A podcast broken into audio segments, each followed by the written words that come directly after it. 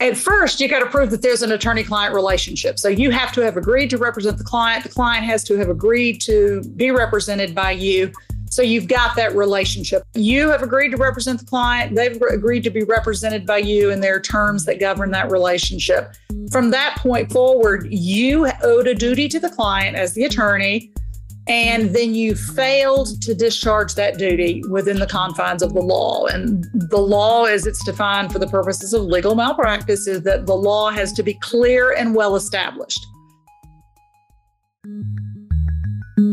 Hello, and welcome to See You in Court, the podcast that informs you about the Georgia civil justice system, what it means to you, and how it protects individual rights. This podcast is a collaboration between the Georgia Civil Justice Foundation and the Georgia Institute of Technology. Your hosts are Robin Frazer Clark and Lester Tate, who are both past presidents of the State Bar of Georgia and currently serve on the board of directors of the Georgia Civil Justice Foundation. And now, this episode of See You in Court.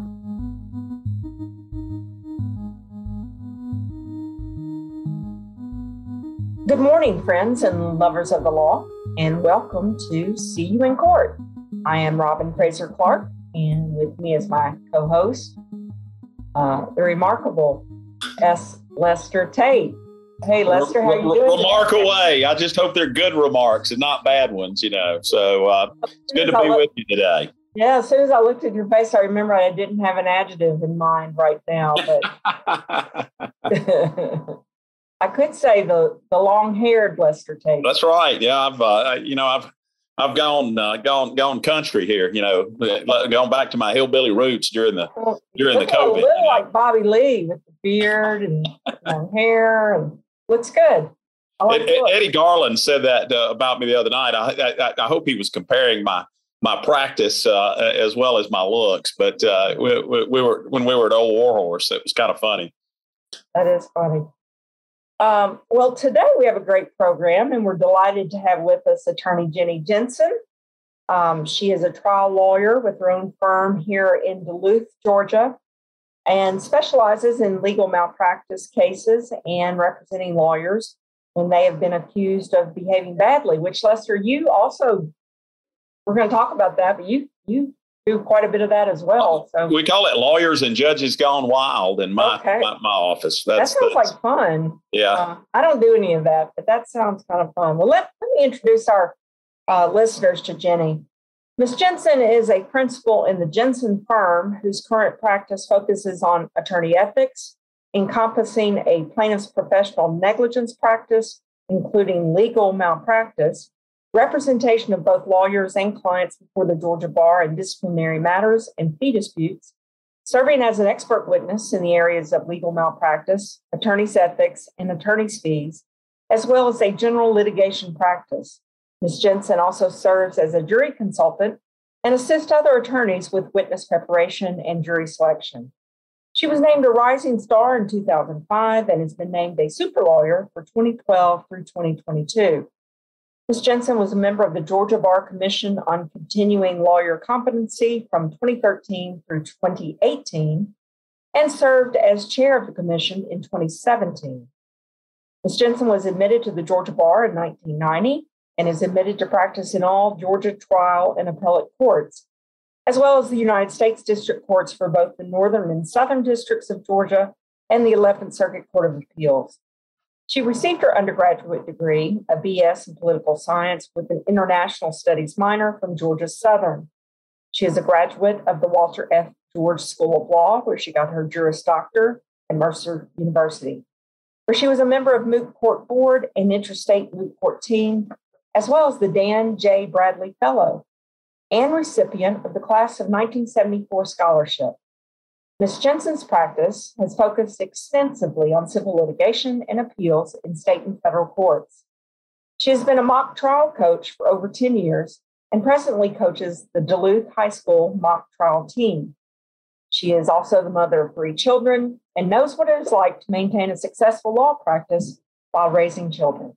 Jenny, welcome to the show. Welcome, and thank you, Robin and Lester, for having me. I'm Great to have you on. It is great to have you on. We've been friends for a very, very long time. Um, and just reading your bio reminds me um, that we have a lot in common being mothers and children, have children, um, having your own law practice. But Lester and I both were, all, were on the continuing lawyer competency uh, board.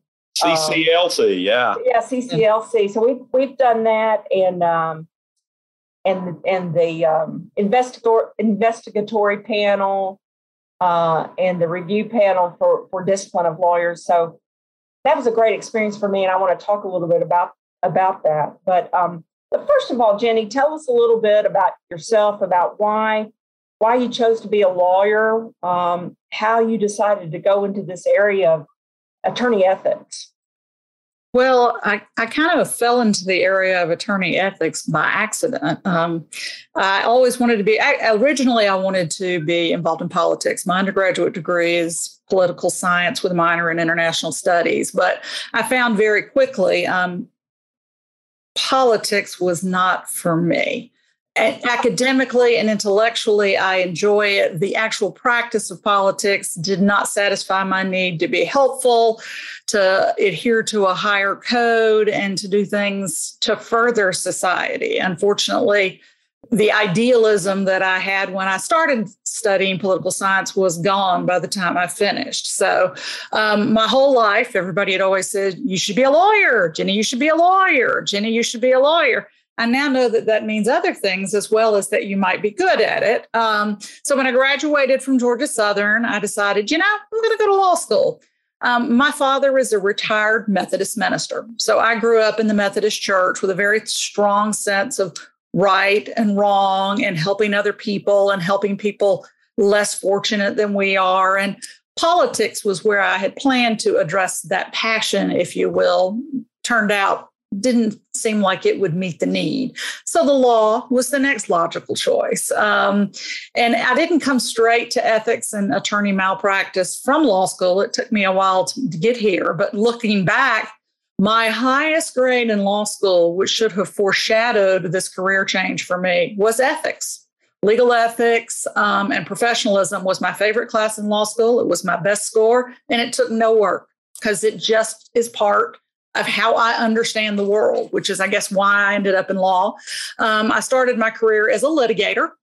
Um, practiced in a couple of boutique litigation firms doing a blend of plaintiffs and defense work. I've never been a strict defense lawyer. Most of my practice has been balanced with some plaintiffs' work, some defensive type work. I've never worked for an insurance company, for example, um, in a defense capacity as an in-house attorney or at a firm that does that. Now, I have represented and done work from an expert witness in some defense postures um, since I moved to this area of practice. So, litigation early on, I did a little bit of qui tam, false claims litigation, um, Medicare, Medicaid fraud and abuse.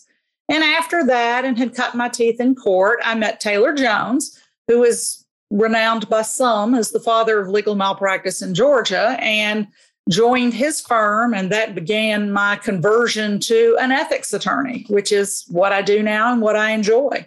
Um, it, I would say that the vast majority of attorneys practicing law in Georgia are ethical, honest, and do a good job. But sometimes what is ethical is not as obvious as it should be. Um, and even good lawyers can make mistakes and stumble into areas where they should not be. Um, so I do do some defense work in the attorney ethics arena as well. It's not just representing clients because the rules are complicated. Um, the fundamental basis for the rules is straightforward, but how to apply it to any particular situation is not necessarily as clear. So I do still primarily focus on representing clients who have been aggrieved um, by their attorneys but I also will represent attorneys who are having licensing issues with the bar or fee disputes with clients. And I testify as an expert witness.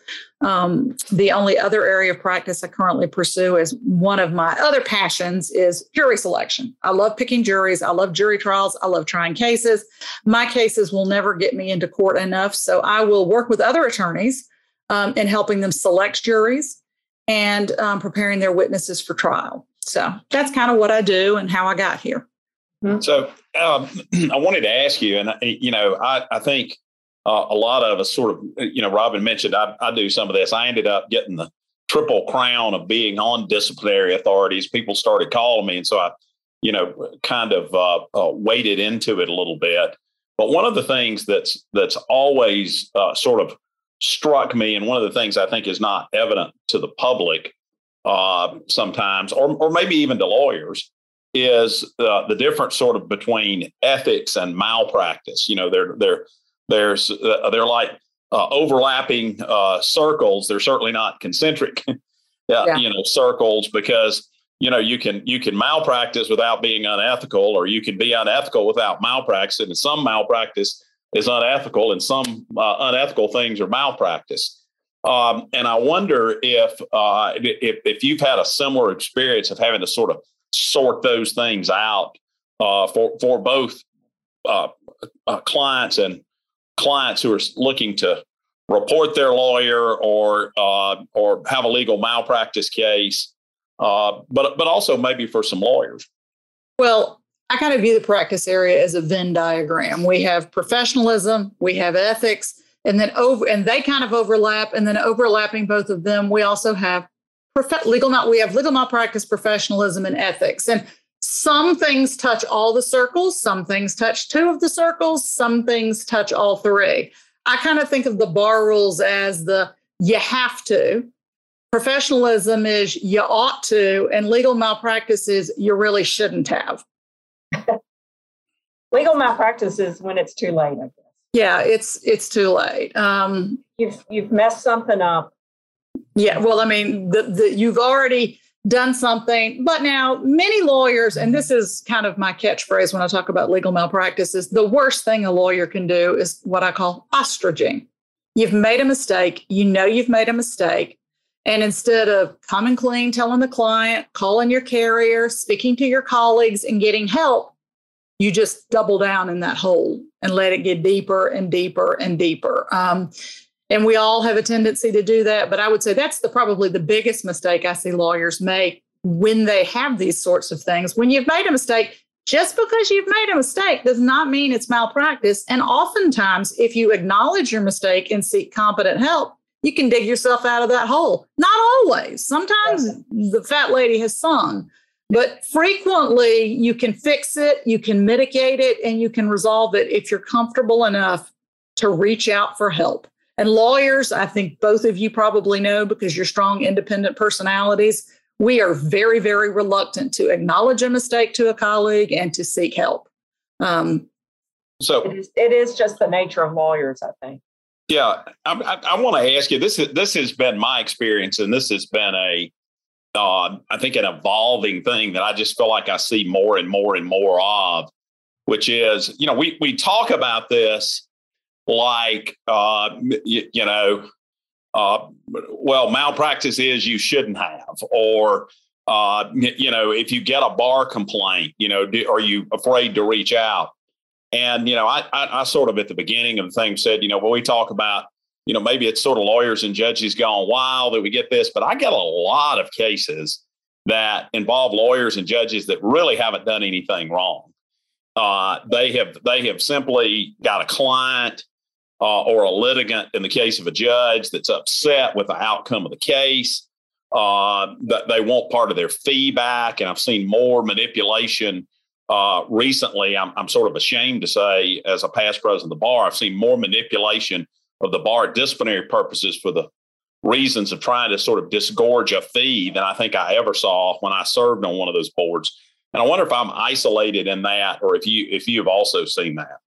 Um, a huge number of calls that I get from potential clients are about conduct that they're unhappy with or an outcome that they're not as happy with as they could have been, um, or a fee they found not on the front end when they entered into the agreement with the lawyer, but on the back end, not to be what they wanted. Um, I think sometimes it's very hard for clients to see how much work lawyers do we don't talk to them that often during the course of a case even if we're keeping i mean even if you're a really good lawyer and you're sending communications and you're sending the pleadings and you're talking to them we still talk to our clients very little about their cases compared to the amount of time we spend on them um, so it's hard for them to appreciate the value that we give them um, one of the things I've learned as a legal malpractice attorney, and it's a hard thing, and I struggle with it in my practice regularly, is by and I'm sure Lester, you have as well. By the time somebody finds a legal malpractice attorney, they are so jaded and miserable about the way they've been treated, whether it was fair or unfair, that they're very hard to work with. Um, clients, we see people at the worst point in their lives. Something terrible has happened, something financially damaging has happened. They're under tremendous stress. And almost never is the judicial system going to satisfy them or make them happy. We're going to get them the best possible result. If we're a good lawyer, we're going to try and take care of what happened to them. But even the best clients with the best results have buyer's remorse. I, I see that with med mal clients because I, I do a fair yeah. amount of medical malpractice, and you know, the, the, the, once the once people feel, I think, sort of betrayed by a professional, be it doctor, lawyer, dentist, accountant, whatever, uh, then they go get a lawyer to try to write that, and they're, you, you know, they're, they're they feel snake bit, you know. Right. Right. Um, it's it's hard. I mean, and it's and it's hard to get them to trust you after they've already felt snake bit. But again, back to where I started, the vast majority of the calls I get are someone who's just unhappy they're unhappy with how the case turned out. They wanted more. They thought it should have gone a different way. And the only person they can address at the end of it with any hope of any additional recovery or change is the lawyer, or they're angry at the judge. Um, and, you know, it takes a long time to help somebody understand just because you didn't enjoy or appreciate the outcome, it didn't get you where you wanted to be, didn't mean your lawyer made a mistake. Didn't mean the judge made a mistake. I mean, I get phone calls from people who want to sue the opposing party attorney. I mean, so, you know, it's finding where a lawyer, and of course, the standard for legal malpractice in Georgia is a lawyer has made a mistake that, but for the lawyer's misconduct or negligence or both, the case would have turned out differently. And unless we can demonstrate that and that there was a breach of a specific duty that was owed by that lawyer to that client, you don't really have a legal malpractice claim.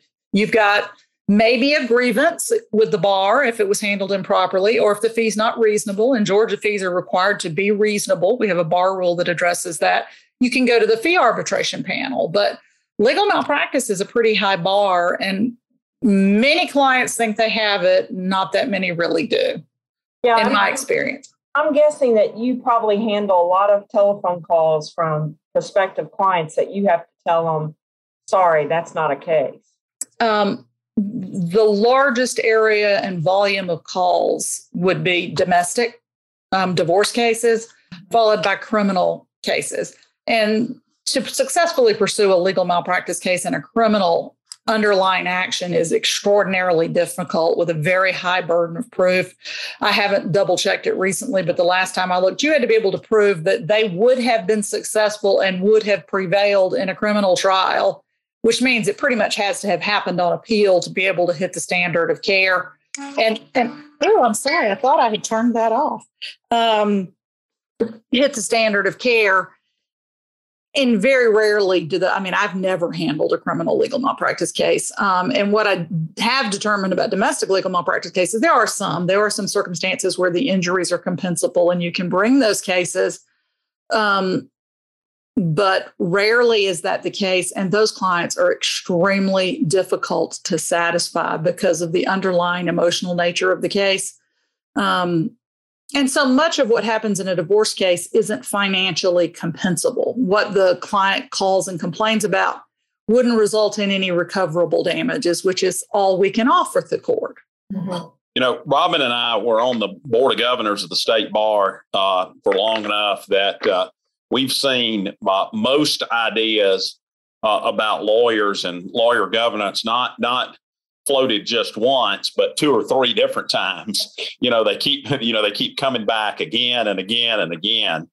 And uh, uh one of those uh, has been uh, mandatory malpractice insurance you know that has popped up from time to time.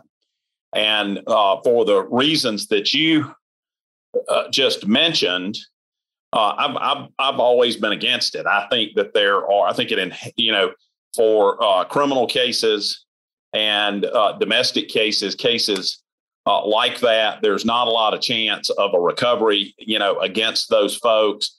I think it increases the overhead cost, you know, for those lawyers. uh, doing that kind of work. Um, and I, I, felt like that was uh, th- that that was a reason not to do it. And I'm, I'm I'm curious if you feel likewise or if you felt differently about that.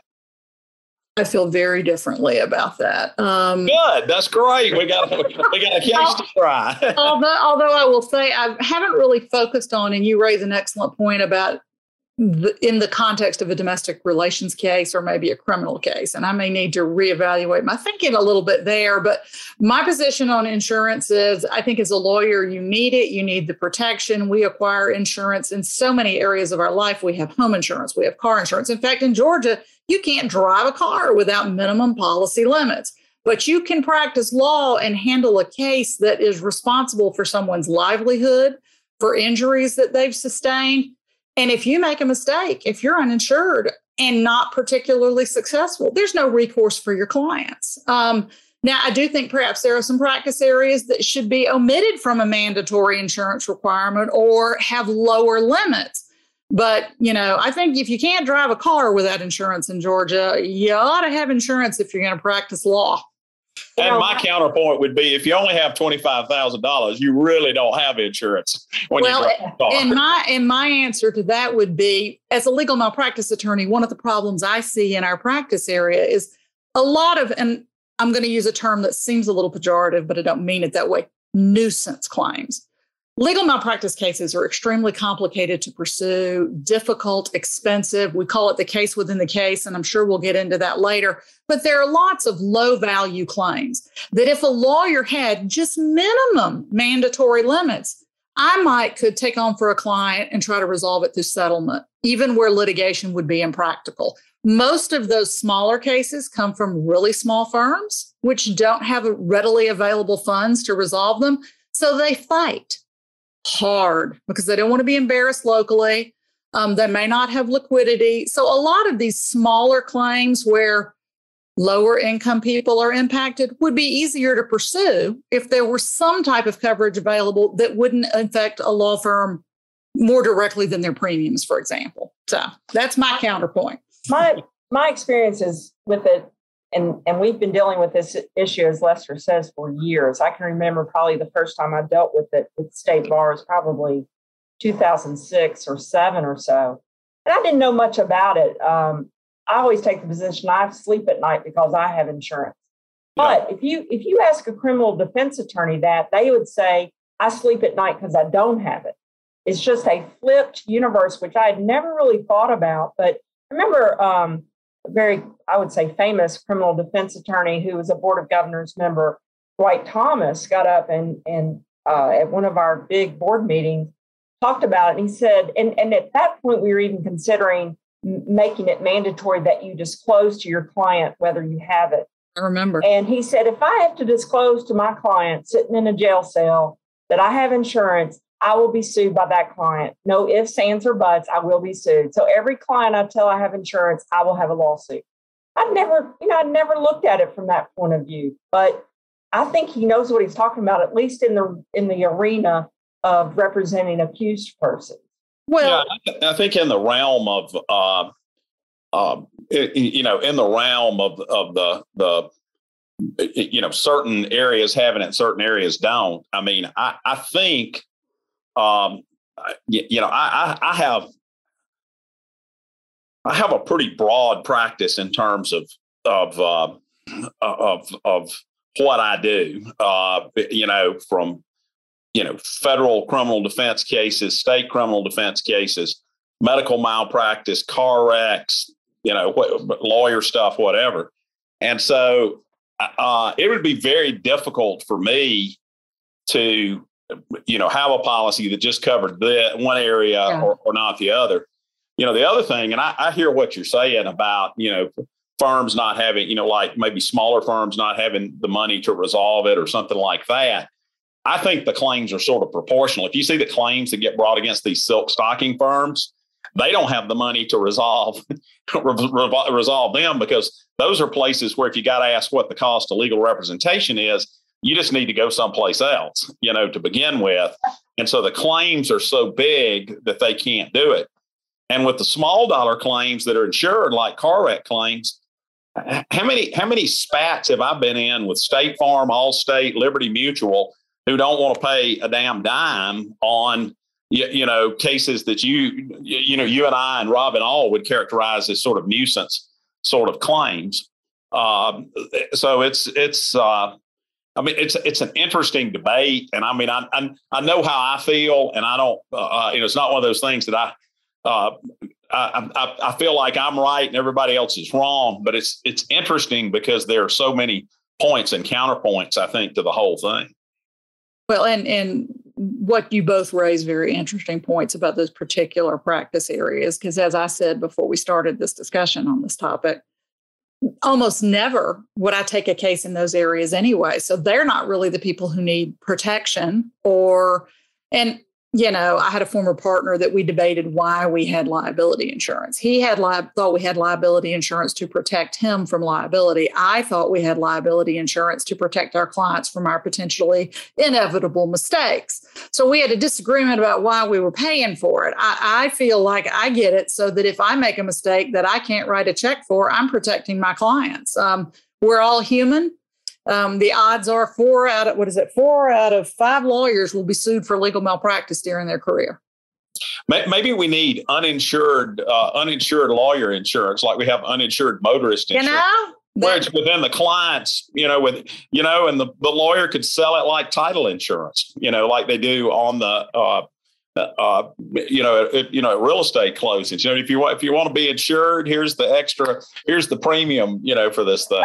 So Hope, hopefully more effectively than most title insurance Yeah, has yeah. turned out to be. Um, I had I had sent uh, Jenny a little article that talking about Lester. Your to your point about the big firms. You know, we're not we're all sole practitioners on this podcast right now, but Yeah. big firms have really big cases. Like you say, if you have to ask how much it's going to cost you, you shouldn't be there. But um, there's this case down in Florida dealing with an estate, which I understand is problematic in and of itself, but um, it's an $850 million estate that they say this lawyer, uh, who's now at Nelson and Mullins, um, messed up.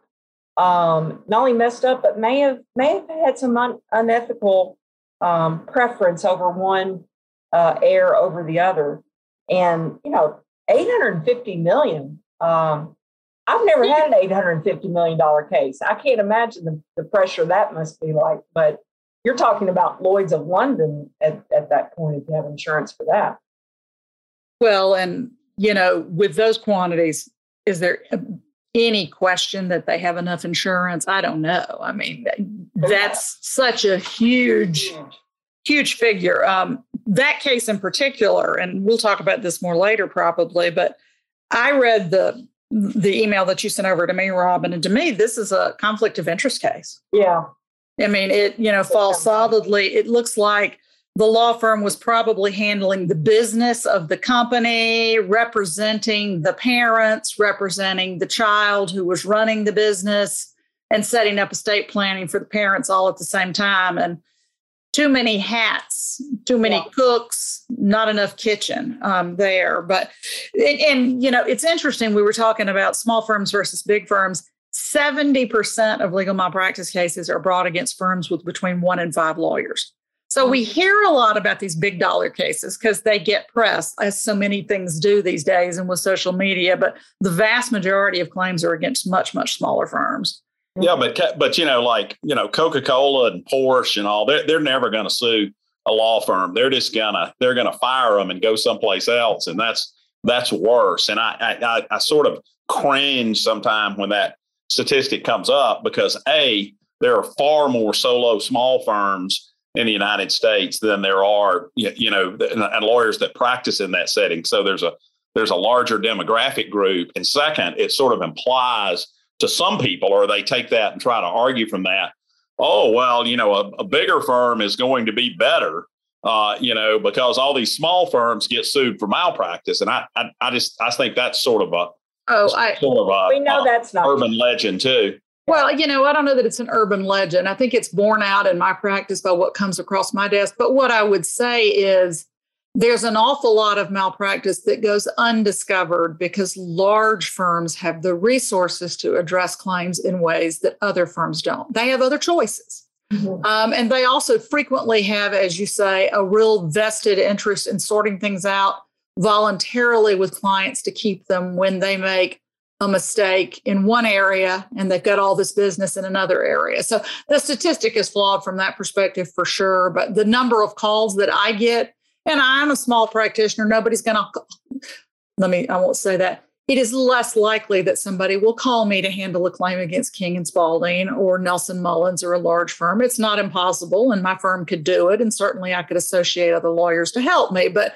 I hear more often than not about smaller firm claims for those same reasons. Um, well, Jenny, we we uh, kind of that kind of segues into what I some questions I wanted to ask you about. You had given a, uh, a continuing education, continuing legal education presentation at, at Lawyers Club not too long ago. That was uh, fantastic. Uh, and it was titled Stuff That'll Get You in Trouble Considerations from the Trenches. And I kind of like to talk a little bit about that. Uh, we hope a lot of lay folks are listening to this and uh, and lawyers too. But I kind of wanted to split it in between duties. Let's talk a little bit about duties you, you owe to a client. A lawyer owes to a client. You mentioned uh, no conflict of interest. Uh, and then then let, let's talk a little bit about things a lawyer should not do. Period. So can you can you talk a little bit about what what duties, when a client comes into a lawyer's office and you reach an agreement on how to proceed, you're going to represent a client now in whatever kind of case or, or situation, what duties does the lawyer owe to that client? Oh, there's so many. And the bar uh-huh. rules. There's a lot. Spell them what out. the main, what are the biggies? Well, I mean, I would, and I'll kind of take it through the representation, the duties that apply at various points in time. But what clients need to know and what lawyers need to remember is that we owe a fiduciary duty to our clients. And what that means is if I am representing you in a case, it's my responsibility to put your interest ahead of my own interests every time. Um, hard for clients to understand um, because they always assume that we're putting ourselves first. And I think this is a misconception that many people, lay people, have about lawyers is that we put ourselves first, we put ourselves ahead of our clients, and we don't. We're required to put our clients' interests ahead of our own. Um, so we have this duty, and I think it's important that we educate our clients about that duty.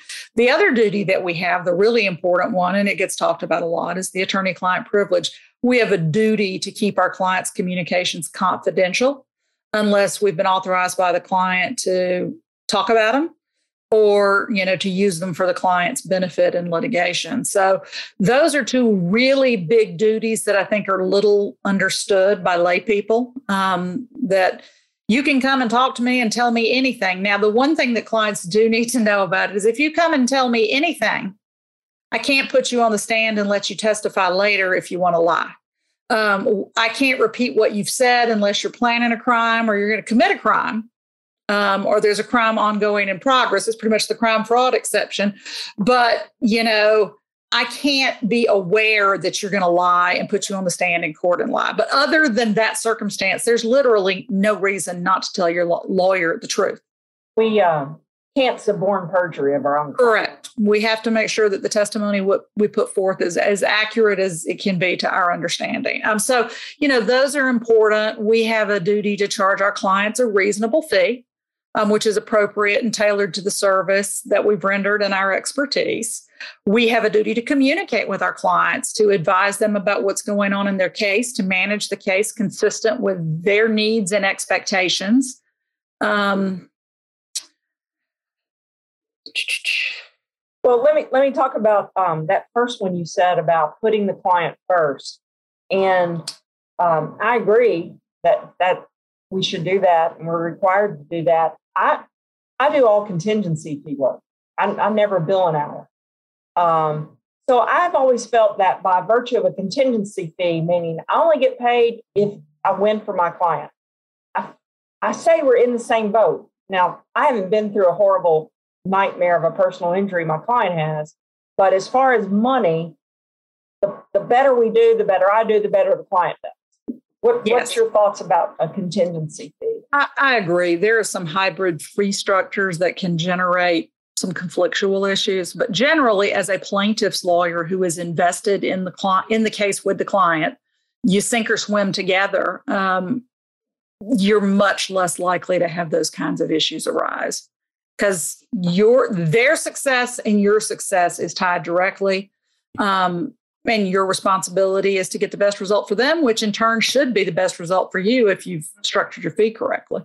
So, and with, with the fees, uh, again, one of the things I'm, I'm, I'm seeing a lot of, and uh, I, I, guess I've had similar sort of issues come up, you know, in my practice, but particularly with like uh, criminal practice.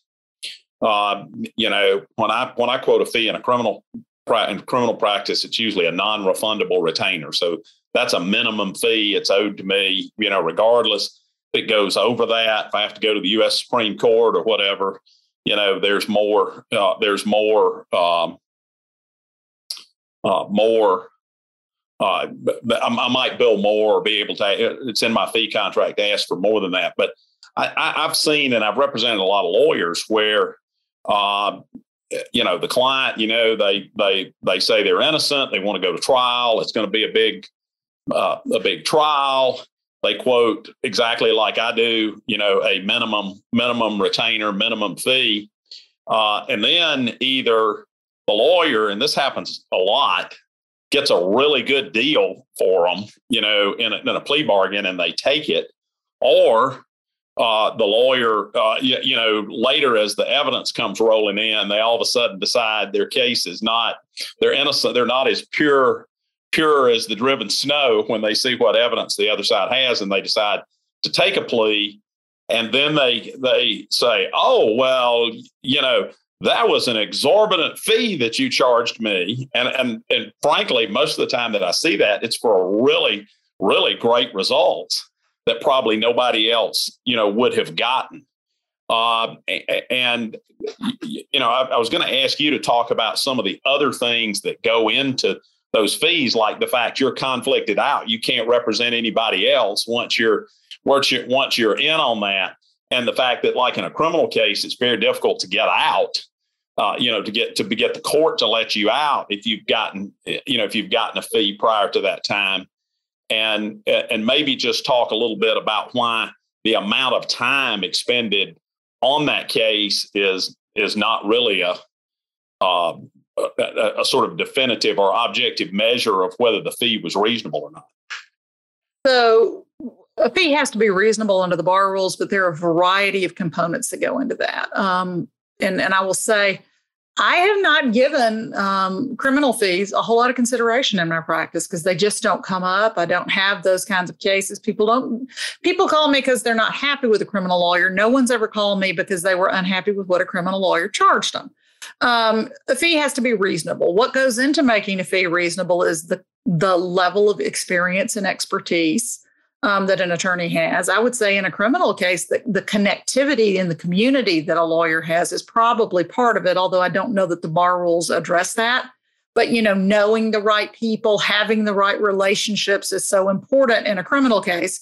Um, the fact that you're precluded from taking other cases during the time frame that you're representing that particular client, you may have to give up other business um, specifically related to that crime or other crimes that you could be representing people for. I mean, a fee is not strictly it's X amount per hour for this many hours, and this is how much it costs. I think the criminal world is very different because it's almost, you know, value billing, maybe when you get a really good result and you've quoted a flat fee up front um, and you're able to achieve the results sooner you know your reputation your personality your experience your expertise all go into generating that result and those are intangibles that can support the reasonableness of that fee.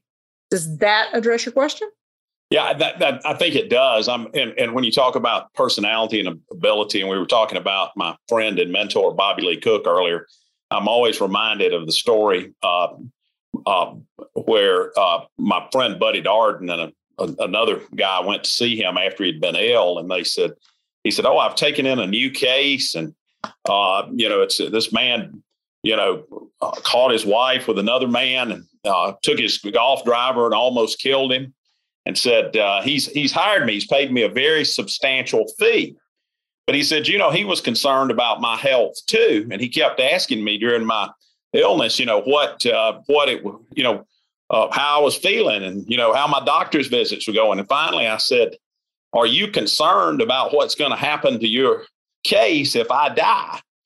And he said, Well, yeah, I, I am kind of concerned about that, thinking about connectivity and whatnot. Bobby Lee says, If I die, you're going to the damn penitentiary. So uh, I think that all does count for something in the. So, so pray uh, for me. You know. Yes, that's funny. Not all lawyers can take the same facts and communicate them the same way to the same people. That's right. Um, well, for sure. And and for example, with Lester, uh, if he takes a case in Bartow County, he, he knows everybody in that courthouse. Right. Uh, and knowing the prosecutor, knowing the judge, um, as Governor Barnes would say, that's way better than writing one of those legal briefs. Yeah. Or well, but it's somehow like that. Being in a position to have the dialogue with people you have an existing relationship with is just very different, and and that has a value. Um, harder to quantify, but it clearly has value. You mentioned uh, duty to communicate with the client. That that seems to make sense, but how do you define that or quantify it? How do you say this was appropriate? Are you talking about you have to do it once a week, once a month, once a year, or when things come up? You know, how, how's a lawyer supposed to know what's adequate? There's some rules that talk about what you have to communicate about and there are various things you have to communicate about clearly but this is one of those there's the rule and what you should do. And i don't really talk about what the rule says i talk about what you should do. And when i think about whether or not i'm communicating with a client often and regularly enough i think about my mother. And if my mother had a case and somebody was handling that case for my mother, would she feel like, and this is not an enforceable standard and it doesn't hold up in a court of law. This is a best practices, not a what you'll have to do. But I think about, am I communicating with my client enough so that my mother wouldn't be nervous? Because my mother is nervous and she worries and she worries about everything and she wants people to talk to her and she wants people to tell her about what's going on. So when I think about have I talked to client A often enough if this was my mother, would she feel satisfied with what I've communicated? Um, we call it the practice of law. It's not a science. There, you know, there are some areas where there are defined answers. This is one where they're not. You have a duty to keep a client reasonably informed about what's going on in their case so that they're in a position to make appropriate decisions. Um, what I do is if anything happens in a case, I send a letter to a client. Or in this day and age, I'm doing a whole lot less letters and a lot more email, just touching base, you know, getting ready to do depositions. Depositions just came in. We're doing discovery. It's time to start thinking about getting ready for trial. Read this article about how to testify at a trial. You know, you need you know there you have to think of your clients as friends that you're keeping updated. You know if this happened in my life i would call my friend and tell them um, they're not your friends they're your clients but that level of attention that you give to the people that matter to you in your personal life is the same level of attention you should be giving to the people that you represent because you matter in their lives like your personal connections do to yours. Um, which seems counterintuitive because it's a business relationship. I would say the two, well, there are three serious areas for lawyers, serious danger but the two biggest areas that cause complaints, call cause legal malpractice, and call grievances are one, and no one should ever do this steal from your clients, take your client's money, appropriate your client's money, and then failing to communicate.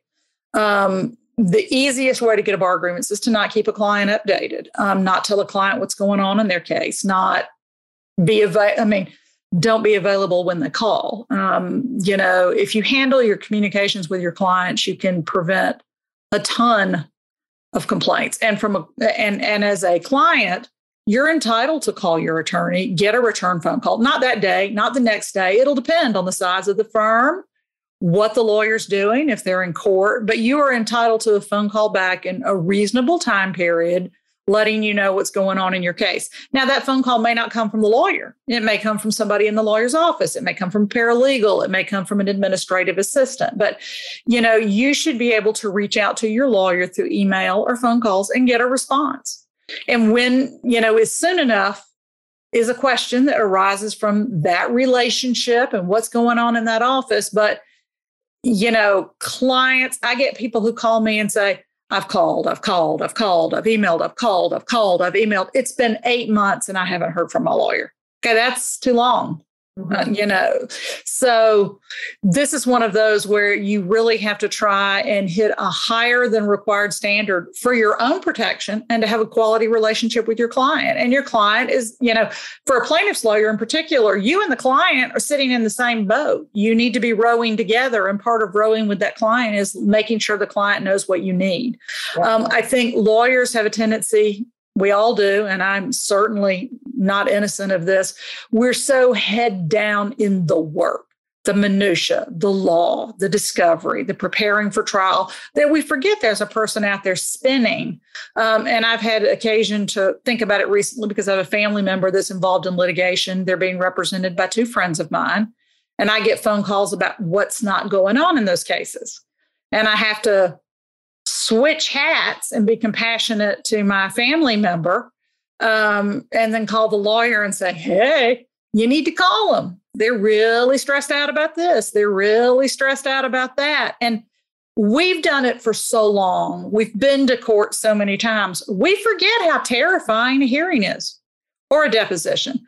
Um, this particular family member was supposed to have a hearing. It's been reset five or six times. It's very matter of fact at the lawyer's office. So she's not getting phone calls. But for seven days before each scheduled hearing, she's planning what to wear, what should she do for her makeup, how's she going to get there? You know, should she do this? Should she wear this jewelry? I mean, it is consuming all of her time. And that lawyer has not given a thought. And this is not a criticism of the lawyer. They're doing the work. Their nose to the grindstone. They're moving it forward. But what'll get the complaint is that cl- unhappy, panicked client who goes to court and doesn't understand something ha- that happened because there wasn't enough communication up front. Um, and it's hard for us to remember they clients don't even sophisticated clients who have been to court time after time after time still go through that I call it stage fright, preparation, anxiety, and the only person who can effectively hold their hand through that is their lawyer. I mean, a paralegal can help, but they need to hear from you. They need to know what's going on. Yeah, you know, I, one of the things I I sort of changed my system years ago where I had, um, and, and it was when my kids were small, and uh, you know, there's no talk about panic. There's no panic like a sick kid, you know, when you you're trying to get to call the pediatrician, you know, and everything else, and and uh, so, you know, it suddenly dawned on me that, you know, you, you don't always get the pediatrician, but they've got somebody there to, to talk to you, to find out what's going on, tell you to come in, know we're going to call in prescription, know we're going to do whatever. And I've used that example with clients and I actually have my paralegals sit in an initial meeting and I say, I'm not going to always be available. You've hired me because I go to court. So I'm in court. You know, I'm taking depositions. I'm, I'm doing all these things if you were having surgery tomorrow and you had a question for your surgeon and he picked up the phone, you would probably think, I wish you were doing more surgery instead of sitting around waiting for the phone to ring with me. And it's been amazing to me because I, I, you know, I, we don't assign cases to lawyers. We assign them to paralegals and they help us circulate them. And over time, the client becomes such in such communication with the paralegal that like we'll go to a mediation and uh, you know, the mediator will come in with a really good, you know, offer that's very tempting. Instead of asking me what they think about it, they'll turn to my paralegal and say, "What do what what do you think about it, Robin? What do what do you think about it, Dee Dee?" Because they've sort of built that that trust with them, you know, going forward. That's the person they call when they've got a question, and if it's something, you know, we we have clients about every week. There's at least four or five clients, you know, they they you need to talk to them now. They've got this question I couldn't answer or whatever else. But uh, I think it makes for uh, n- not just a happier client, but a much better relationship, uh, and the kind that uh, gets you more business too. Frankly, right. I'm the same way. I rely on my paralegal who's been with me for 25 years now, Nikki Wilson. And so she has that relationship with my clients as well. But also, it's been interesting because she'll develop that relationship with opposing counsel. And, and if I have something that has to be done, I'll you know I'll say to the opposing counsel, well, just let give it to Nikki, let Nikki know. And had one guy, a defense attorney at Drew Eckl, said, you know, everybody knows Nikki. I wish I had a Nikki. well, try to hire Nikki away from you too. Be careful. That's the other thing. And and you know, I've got two paralegals that have been with me 25 and 26 years. And and you know, to me, that's one of the greatest uh, malpractice prevention things you can do is invest in your staff uh, and and you know make them happy uh, where they they want to help you you know as you go along. Totally agree.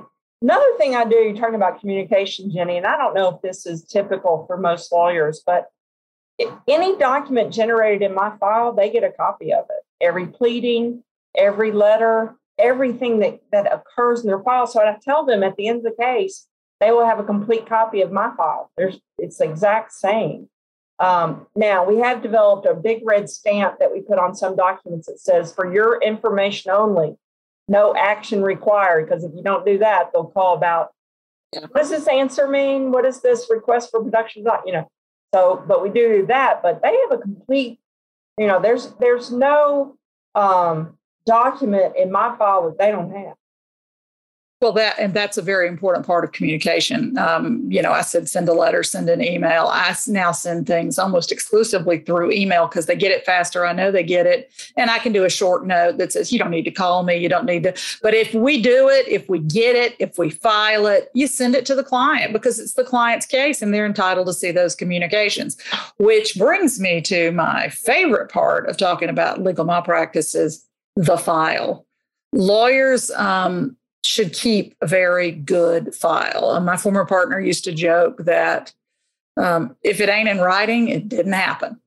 So lawyers really need to keep a good file. And part of keeping a good file is communicating everything that happens to the client, sending it to the client, having evidence in the file that you sent it to the client, um, evidence in the file that you communicate with your client. Even for people, and Robin's going to make an unhappy face when I say this, but even people who do primarily contingency fee work, should do some kind of an hourly calendar billing type system. I know you're not going to bill for it and you're not going to keep it. I know, but as an attorney who oh. sues lawyers, as an attorney who occasionally defends lawyers, the best written record all of what happened in a case often is the billing records. I mean, many, many lawyers have been saved from malpractice by what they put in their billing records. I get that. I understand that. I know. That's not going to occur for me because one of the reasons I became a claims attorney, so I don't ever have to bill another hour. I can't. Well, I can't stand that. So well, but you can keep calendars that are less formal. You know, did I've this, got, did I've that. I've got a, a, case management software. So and and it can be fill the yeah it'll fill that gap for a lot of people but many lawyers underestimate how important those type of records can be when a claim comes up or a grievance comes up because here's the thing about clients and here's the thing about lawyers memories are imperfect and I may have talked to a client three times and they remember one out of three phone calls. But if I jot down, talk to client, talk to client, talk to client, I've got a record that I did it, and I'll say, Look, I wrote it on my calendar. And sometimes you can jog their memory.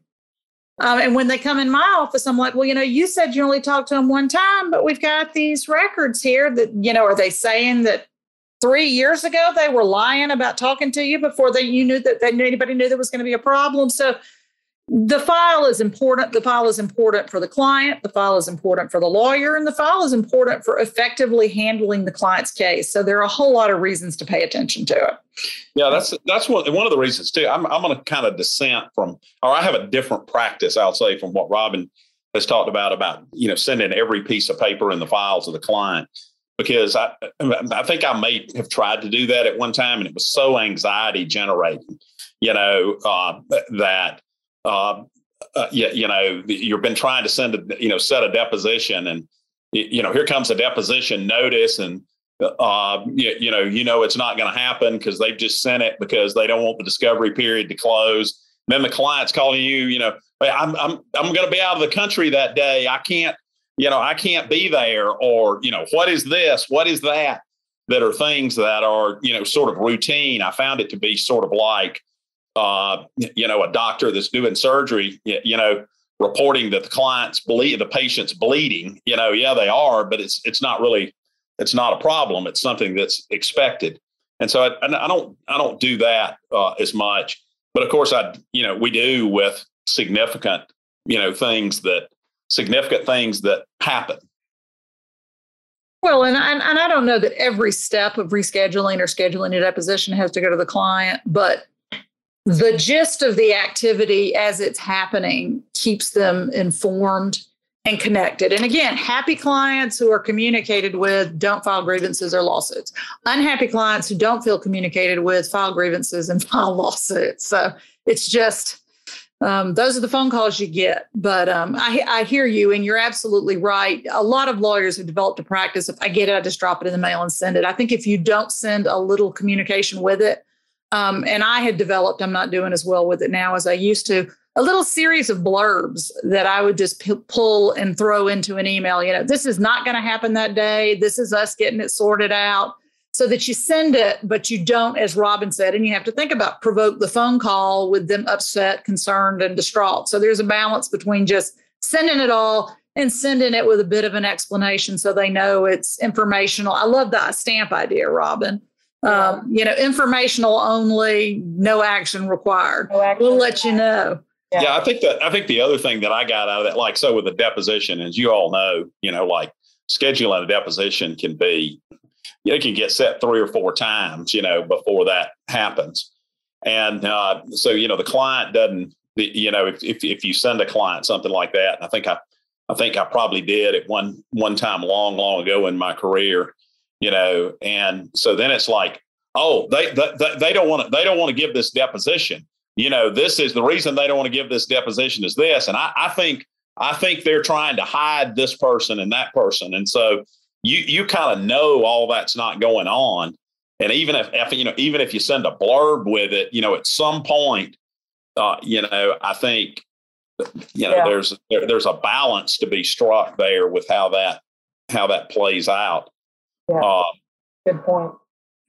Jenny, let's talk a little bit about legal malpractice lawsuits. You you do a good bit of legal malpractice lawsuits where you're uh, representing a, a, former client of a lawyer and suing that lawyer and or his or her law firm for negligence. Um, and you mentioned early in the conversation about a suit within a suit. So talk a little bit about that. What does that mean, a suit within a suit, and um, what makes why why does that make legal malpractice cases uh, seemingly pretty difficult?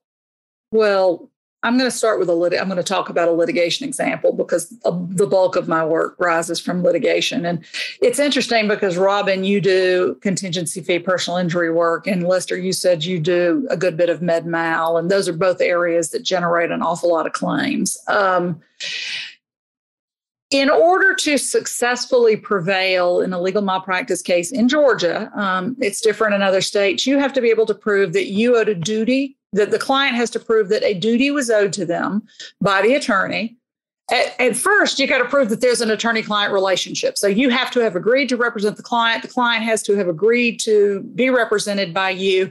So you've got that relationship. A phone call doesn't give a basis. Um, a web page doesn't give a basis and that's all very complicated and can be discussed a lot but you have agreed to represent the client they've agreed to be represented by you and there are terms that govern that relationship from that point forward, you owed a duty to the client as the attorney, and then you failed to discharge that duty within the confines of the law. And the law, as it's defined for the purposes of legal malpractice, is that the law has to be clear and well established. So if there's a dispute as to the law or as to what should have been done in a case, it's not clear and well established, and failing to do it is not a breach. And we call it the standard of care. The standard of care requires that a reasonable lawyer acting in an area would have done X. So to bring a legal malpractice case, we have to prove that there was a duty that was owed, the duty was breached, that as a result of that breach of duty, and then this is called proximate cause, that the breach proximately caused the injury to the client. So you've got to have a duty, um, that's been breached, and that breach led clearly to an injury and to a damage. So if you've got all of that, you've got a legal malpractice case arising from that breach of the standard of care, which has resulted in damages. But in order to prove, in, for example, a medical malpractice case or in a personal injury case, what the impact of that breach of duty is, we would have to litigate the underlying either medical malpractice case or personal injury case and prove that but for what that lawyer did wrong, the breach of duty that that lawyer caused, that the case would have turned out this way. And then what the damages arising from the injury in the underlying case would have been, because that's what the damages are in the legal malpractice case. And then we have the additional component of proving that the damages that would have been awarded in either the personal injury case or the medical malpractice case, had it been handled correctly, would have been collectible and in what amount against the underlying defendant. And by underlying defendant, I mean the driver of the car that caused the accident, the nurse or the doctor that caused the malpractice. So we've got to prove that there was an actionable underlying case, that in the absence of the mistake made by the lawyer, the case would have turned out this way, that the damages would have been this much, and that those damages would have been collectible against the person who caused the harm. Um, which means we get into proof of insurance, how much insurance was available. So let's say we are able to prove successfully that the underlying case was worth $3 million.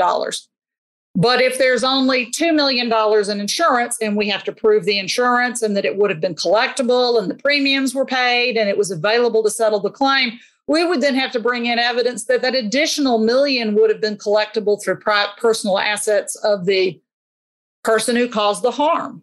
So a legal malpractice case is a case within the case because we have to handle the whole case that the first lawyer mishandled successfully and then we have to handle the whole legal malpractice case against the lawyer.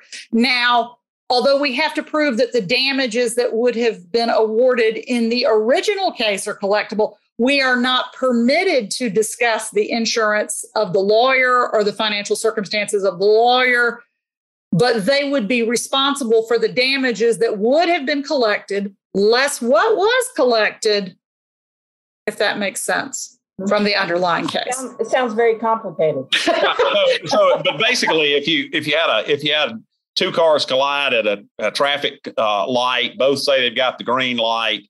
One of the lawyers uh, for one of the one of the folks doesn't file a lawsuit within the statute of limitations, misses it.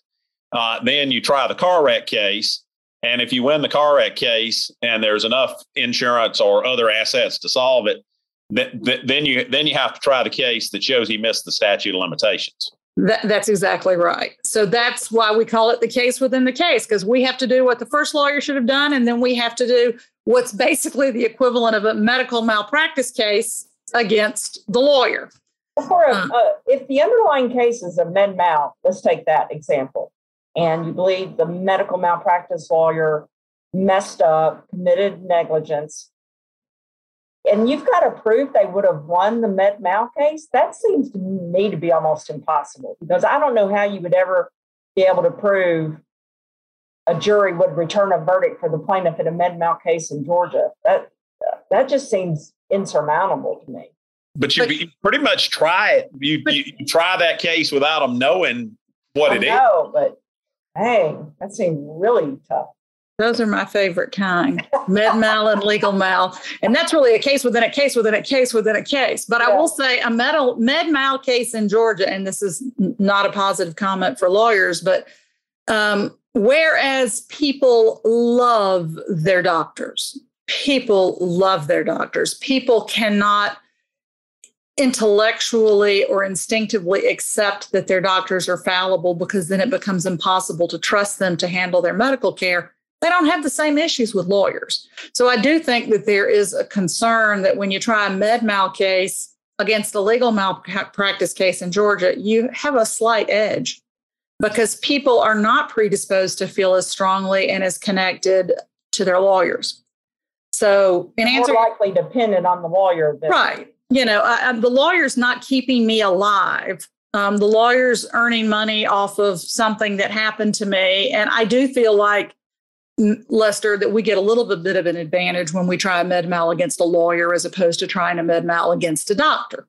Yeah, that's probably true. And, I, you know, I, I, th- I, think it's because the doctors wear white coats. I'm thinking about getting a white coat, you know, with my name and the scales of justice on the left front pocket to wear around the office. So uh, I, I wish it was the coat, but I think it's kind of the fact that they literally hold our lives in their hands, not financially, physically. Um, it's just a distinction people react to viscerally in a very different way. In your experience, you've been practicing law for 30 something years now. Um, not not that I mean to point that out, but you have You're a, slightly older than me. I'm slightly, slightly, but you have a vast experience. In this kind of lawyer ethical negligence world, can you tell us the craziest thing you've ever seen a lawyer do? I really wish that I could because I have some absolute doozies. Unfortunately, most of the things I know about that are fascinating don't ever see the light of day.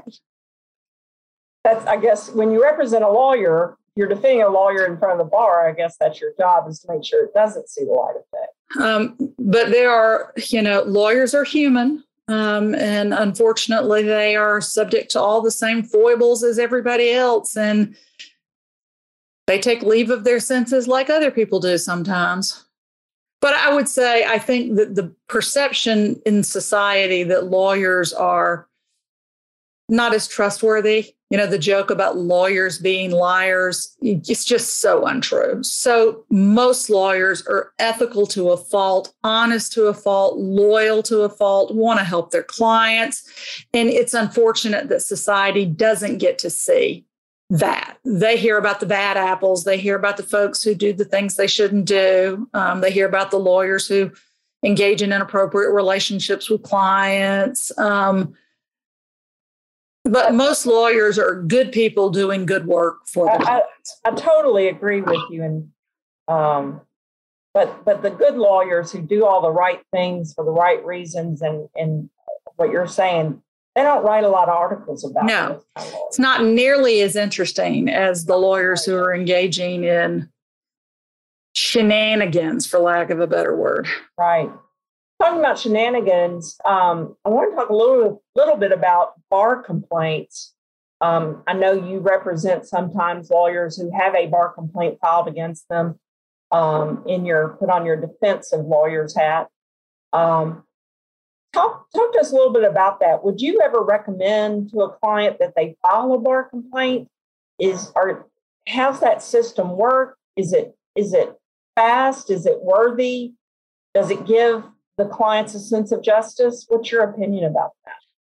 So it depends. If a client comes to me wanting to file a grievance against a lawyer and there's no legal malpractice case at issue, my opinion is different than if I'm going to be representing the client in a legal malpractice case. Um, and my position varies on whether or not you should file it, depending on whether or not you're a client I'm pursuing damages for, or you're a client who's trying to right a wrong or wants an emotional resolution. Um, if I'm representing a client in a legal malpractice case, my advice is almost always not to file a grievance. I find that the filing of a grievance distracts the attorney, draws assets that are potentially collectible away from the case, and the lawyers fight to save the license um, interferes with our ability to settle the case. Um, now, that having been said, sometimes the conduct by the lawyer is so egregious, ongoing, or inappropriate that you have to do it. You just can't, I mean, can't in good conscience allow somebody else to fall into the same trap that your client has fallen into. Um, and that's my advice to clients. Sometimes they want to file them anyway, and we will. If you want to file a grievance, we'll file a grievance. Um, if a client comes to me because they want to file a grievance, I will help them with that. Um, you just have to balance whether or not you want to redirect assets from the lawyer and attention, you know, and potentially make the lawyer angry. And then there's also the if we file a grievance and we get the lawyer disbarred, how are we going to collect our damages? You hope that the conduct of the lawyer is not conduct that needs to be addressed so that you can make decisions that are financially appropriate for your client. But the grievance process is kind of slow. I mean, it takes a while and it takes a while for very good reason because when you file a grievance, you're potentially seeking to have somebody sanctioned for conduct within the confines of licensure, which they have to have to earn a living. So due process has to be afforded. We make a complaint. Um, that's then sent to the lawyer. The lawyer has some period of time to respond. Frequently, extensions are given for good reasons so that the lawyer can gather the data. The client then has an opportunity to respond, and then it goes through a bar committee who decides if there's sufficient evidence to determine that the, it should move forward through an investigative stage and ultimately to a special master. Um, I do think that there can be resolution. There's private discipline, there's public discipline, there are all different kinds of levels of discipline. Um, it's a complex process. It can be therapeutic for clients. Um, and sometimes, you know, as a lawyer, I see something and we have to report it. I mean, not that we're legally required to record it in Georgia, because we're not a mandatory reporting state, but things that you can't let in good conscience continue while you're trying to resolve it for your client. And those are conversations you have to have. Um, you know, and sometimes those can create conflicts of interest where you as a lawyer feel like it has to be reported, but you're concerned about the impact that it may have on your client's case, and you have to have those conversations. Um, and I frequently represent lawyers who've had grievances filed against them. We get the inf- information from the bar, we evaluate it, we determine what the applicable rules are, we provide evidence, and then try to explain it. Um, oftentimes, I've had clients, we've asked for permission to talk, we've talked to the bar and gotten permission to go back and talk to the client and try and find a way to resolve or make the client satisfied or to resolve the issues that arose to mitigate harm. So, yeah. The, um, I, I, I, had a case where a basically a, a, a real estate lawyer uh, did not pay off the mortgage, but kept the corpus of the money and uh, was making periodic payments for a time and the the the the uh, never the client didn't realize that the mortgage had not been paid off. And uh, given the slowness of the uh, other options that were available i filed an equity action to disgorge him on the constructive trust. And uh, if, if he didn't pay you know, you got so many days to do this. If you don't pay, hold you in contempt. And uh, it worked pretty well. I'm not sure I've seen a lot of uh, uh, appellate decisions uh, along those lines, but uh, uh, there are some remedies like that. I think that you, you know, pr- particularly where the lawyer's stolen money. I mean, that, that yeah. let's just call it what it is: stolen the money. Uh, uh, you, know, you know, the people who who do that, which in my opinion is just like the lowest of low. Uh, but the people who do that, they they always say, "Well, I was going to put it back," as if you know, you know, the the bank robber, you know, when the police pull him over, you know, oh, I was going to pay it back, you know. But, uh, but it was uh, a short term loan, short term borrow. Short term loan. That's right. That's right. Supreme Court opinion disbarring a lawyer this week. I don't know if y'all saw it. It came out this week. Um, where basically stole the money, said exactly what you said, Lester. He said, Oh, I, I did take it out of the escrow account and it, I hadn't earned the fee, but I was going to put it back, you know. Um, and it and it started out to be like just a few thousand dollars. And the bar gets involved, starts looking at it. It was more like $150,000 that he had just been stealing from the client, which, you know, we were shaking our heads. The listeners can't see us shaking our heads, but as soon as Lester gave the facts, Jenny and I are like, oh no, very bad, very bad.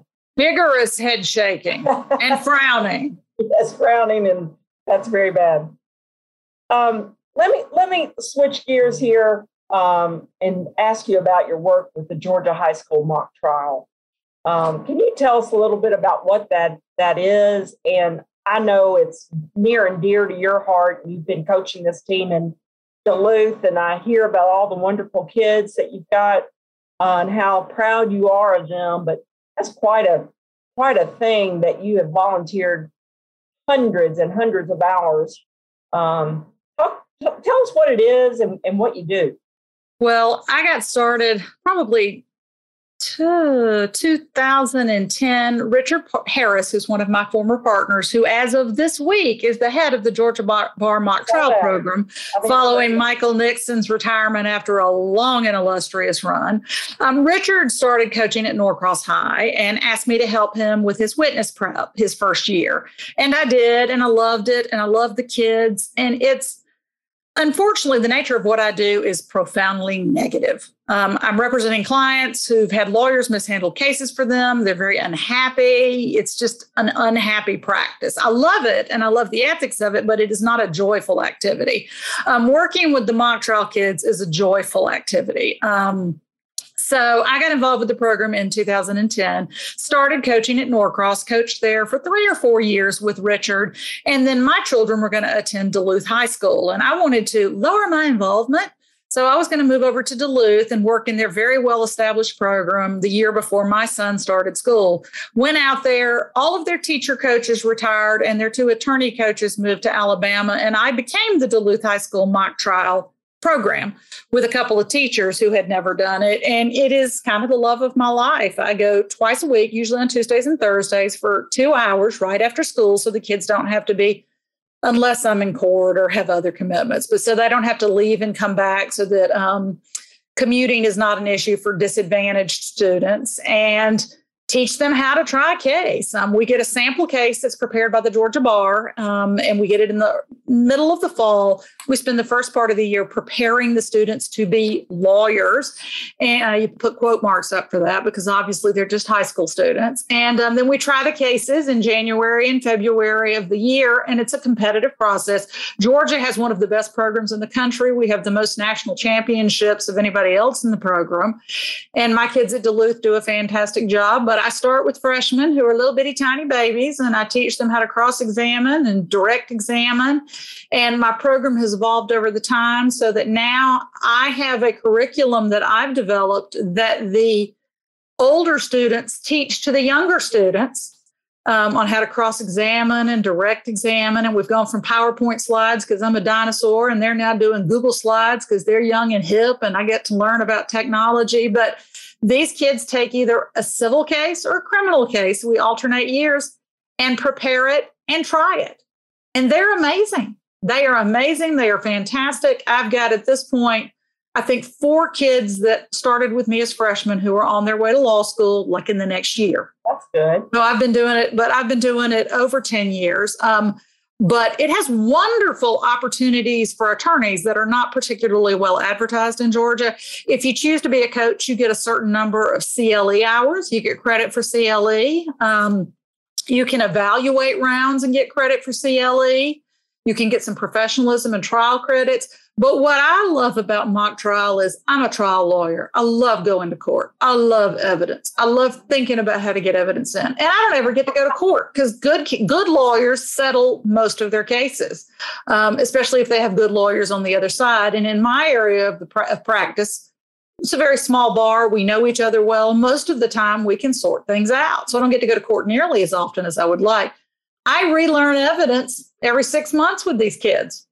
So it keeps you fresh, it keeps you educated, and it's just so much fun to teach younger lawyers about the law and what it can do and how can it protect people and why you don't let things come in. Yeah. Um, my other the other work I love as much is jury selection and helping other lawyers pick juries because I don't get to do that often enough. And if I have a, a, second passion, it's that I think everyone in our country needs to understand how important jury duty is. So I teach my kids through the mock trial program how important jury duty is and how juries literally control the outcome for so many people who've been treated unfairly in our country and in our system. Um, so there's enough of that. Well, that's awesome. I know you get a few CLE hours, um, but I know the number of CLE hours you get is uh, minuscule compared to the number of hours you actually put into the program. It's a, it is an impressive thing. One of our um, friends, Judge Steve Dillard, that's his uh, joy and heart. Also, he loves high school. Oh, he is so wonderful. The Very kids involved. love him.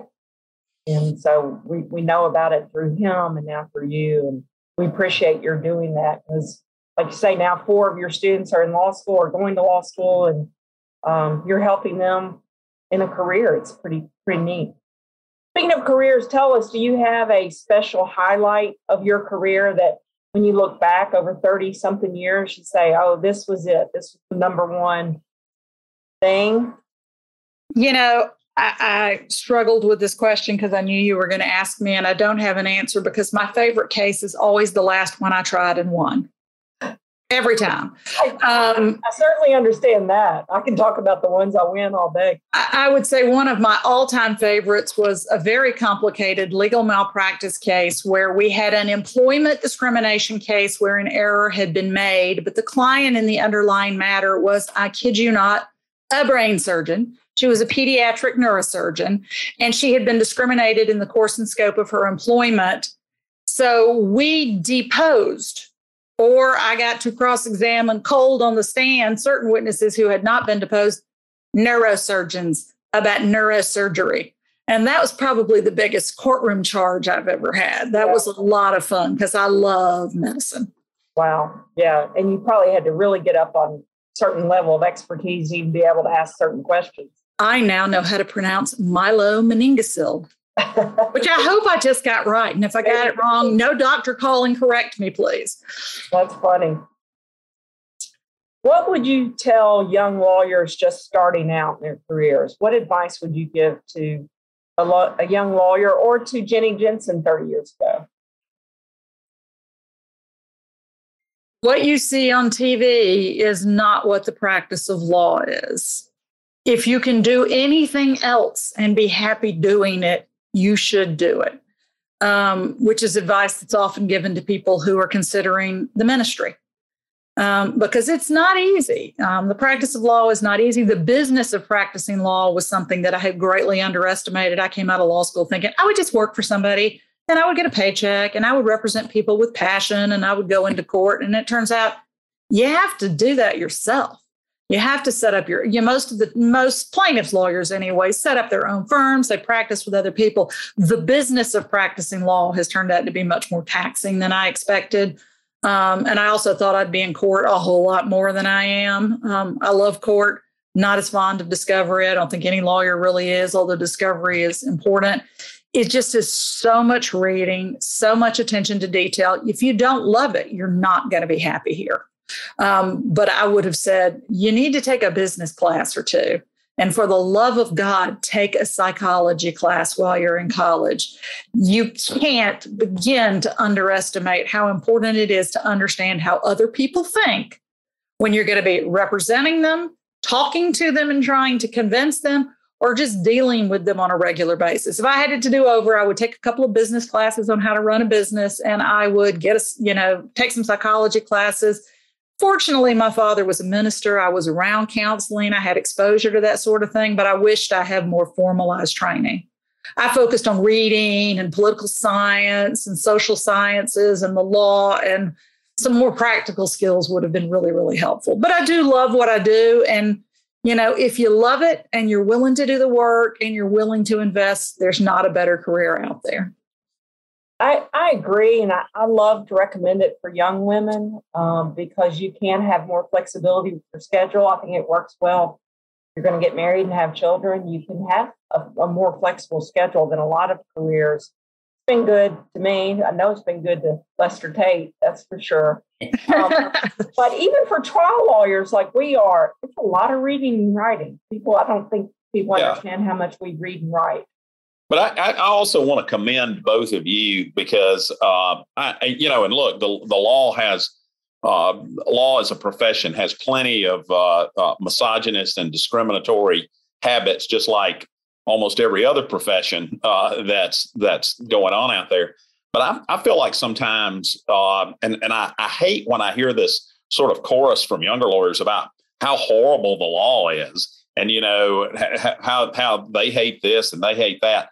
And I, have I've found that I particularly hear that a lot from women and uh, from younger women who want to raise a family, and that is always uh, that is always you know a concern. And you know the process of childbirthing may necessarily take the woman out of uh, out of practice longer than uh, than than uh, the the dad. Uh, but both of you do a great job of promoting that this profession, which I just dearly love to to young women.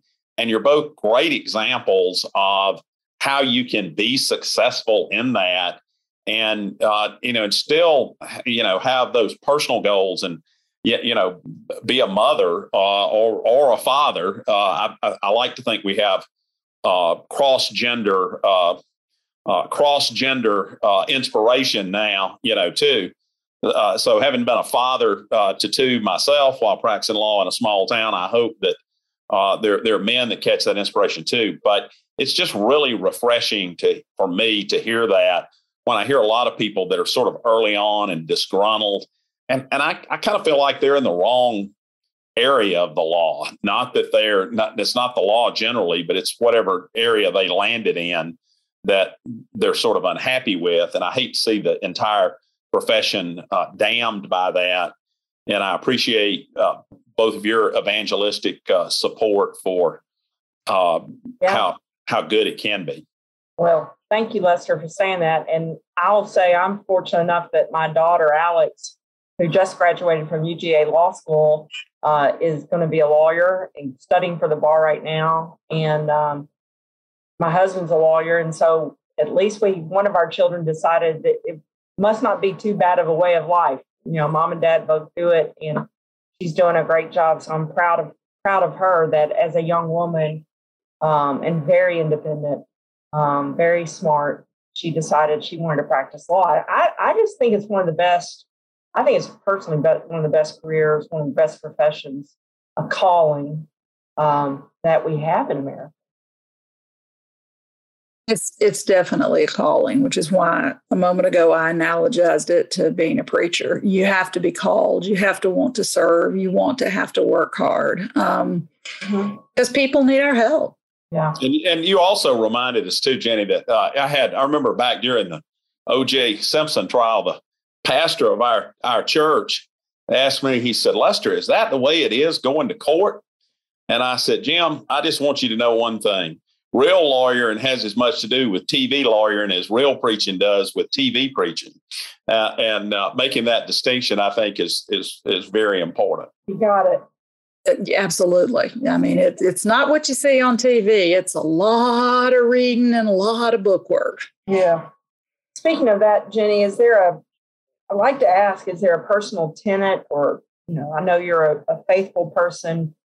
You and I have the United Methodist Church in common. Um, but is there a, a, a personal tenet that you practice by that you say, this is my motto or this is my mantra or, or however you want to say it? You know, not that clearly. Um, I, I watched, listened to several of y'all's podcasts in anticipation of doing this one today. And I would say the golden rule comes as close to it as anything does. I just always try to think if I were on the other side as the client or the opposing lawyer or the judge or how would I want to be treated? I want to treat people the way I want to be treated. Um, and I follow that as long as I can. And then um, we can't if you can't follow that any farther then i'm going to treat you as fairly as i can while i go to war with you. And then we'll go to war. Um, but and and i'm as good at that as i am at being nice but i'd sure um, i guess and this is the other part of it. I'll quote my mother again you catch more flies with sugar than you do with vinegar. Yeah. And i got big buckets of both. That's true. I, I hear that a lot too and i try to do that as well. Um, jenny it's been wonderful talking with you. Um, talking with you today kind of reminds me of my time on um, on the investigative panel or the review panel. Once we had a, a big meeting, all I could think about was getting back to the office and looking at my files to see where I've messed up. Or uh, now I feel like I need to write a letter in every single file. But after talking with you today, I think I'm gonna go to my filing cabinet and pull out every file and do something on them. I will tell you what I can say at all of my CLEs every year on or around January 1st, I sit down and reread the Georgia ethics rules. They're not that long. It yeah. doesn't take that much time. But I find that every time I read them, based on the cases I'm working on at any given point in time, I see completely different things or I read them completely differently. And I think as lawyers, we become complacent that we know and we don't always remember to go back and look. And I will credit the first lawyer I worked for for this. I would go and ask the most mundane, simple questions that I didn't want to research because I was trying to get an assignment done. And he would say, Can anybody quote it with me? Read what the does rules. the rule say? Um, go read the rules. As you get older, you have to remember to go back and say, What does the rule say? Um, but anyway, that and and I like everybody else. Every time I talk about cases that I've handled, I wake up in the middle of the night with at least one deadline. I'm like, oh my God, would I calendar it? When is it? And is it there? And then thank the good Lord you don't have to get in your car and drive to your office anymore to look at your calendar. It's just on your phone. You can roll over, look at it, and then go back to sleep. Yeah. There's nobody on this that's not driven to the office at some ungodly hour to look at a paper calendar. We're, we're of a certain age. Uh, exactly. I remember once driving to my office right after church. I, I missed the entire church because I was thinking about a file, and I said, "I got to go to I got to go to my office after two o'clock in the morning." I woke up one morning at two o'clock in the morning, got in my car in my pajamas, went and picked a piece of paper up off my desk. Was right that I was not wrong, but had to see it, had to lay hands on it. Yeah. Well, uh, Jenny, we always ask uh, the same question, the same last question of our guests. Um, and I've asked you to be thinking a little bit about it, but how do you define justice? So I started thinking about how to define justice because that's huge and amorphous, and I just don't really think like that. And then I'm an acronym person. So I started just making notes on a sheet of paper. All of my words start with P, and I will just take you through my P words as they apply to um, justice. Justice to me is about protection, penalties and punishment. Um, and what I mean by that is everybody in our country should be treated the same. And justice takes power and levels it out and protects the people who don't have the control. Um, and they can be compensated for their harms, and the people who do wrong can be penalized and incentivized to stop doing their wrongs. Um, it levels out prejudice it provides protection. And then I end up with it's a process. It's always in progress. It isn't perfect, but we're moving in a positive direction. So that's how I would define justice as something that levels out power to protect people and penalize people. And we're always moving in a direction we hope is positive to perfect that. So and how about it can can sometimes give you peace? I don't hit that as often as I would like, but I would hope that eventually, if we have enough process progress and we get positive enough, we can achieve perfection and have peace. How's that? And prosperity. Oh, prosperity. I knew there was one I missed. It was so funny because I'm thinking about it and I'm like, why is every word I'm thinking of with a P? I'm just go with the theme. yep. But well, thank you. Thank you, Jenny. Right. Uh, I love the definition that you came up with. We'll, we'll be thinking about that. Um, thank you for being a guest on the show today. We we really enjoyed it. Thank you very much for having me. I had a fantastic time. Um, Fred, Lester, and Robin, thank you so much for inviting me. And y'all have a fantastic rest of your day. Thanks. Jenny, thank you. Bye.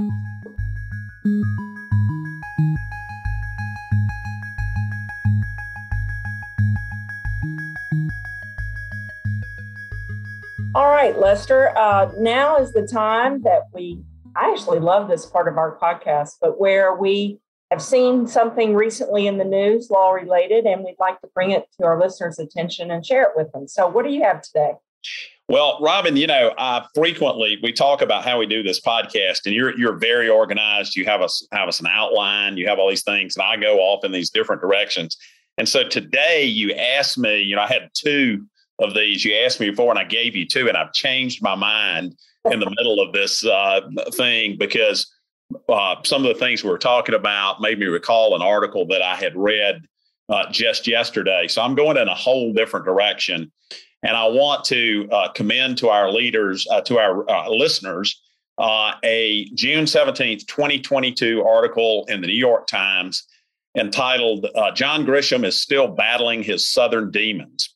And it's a question and answer with uh, novelist uh, John Grisham, uh, who is uh, 67 years old, began his career as a small town lawyer and politician. And uh, as I read this, and, and I think part of it goes back to the time that I hung a shingle was about the time he wrote the first Jake Brigance novel, which was about a small town lawyer um, and so uh, John Grisham talks about his involvement uh, with the law. And I mean, he's written some really great books and he's written some probably not so good books.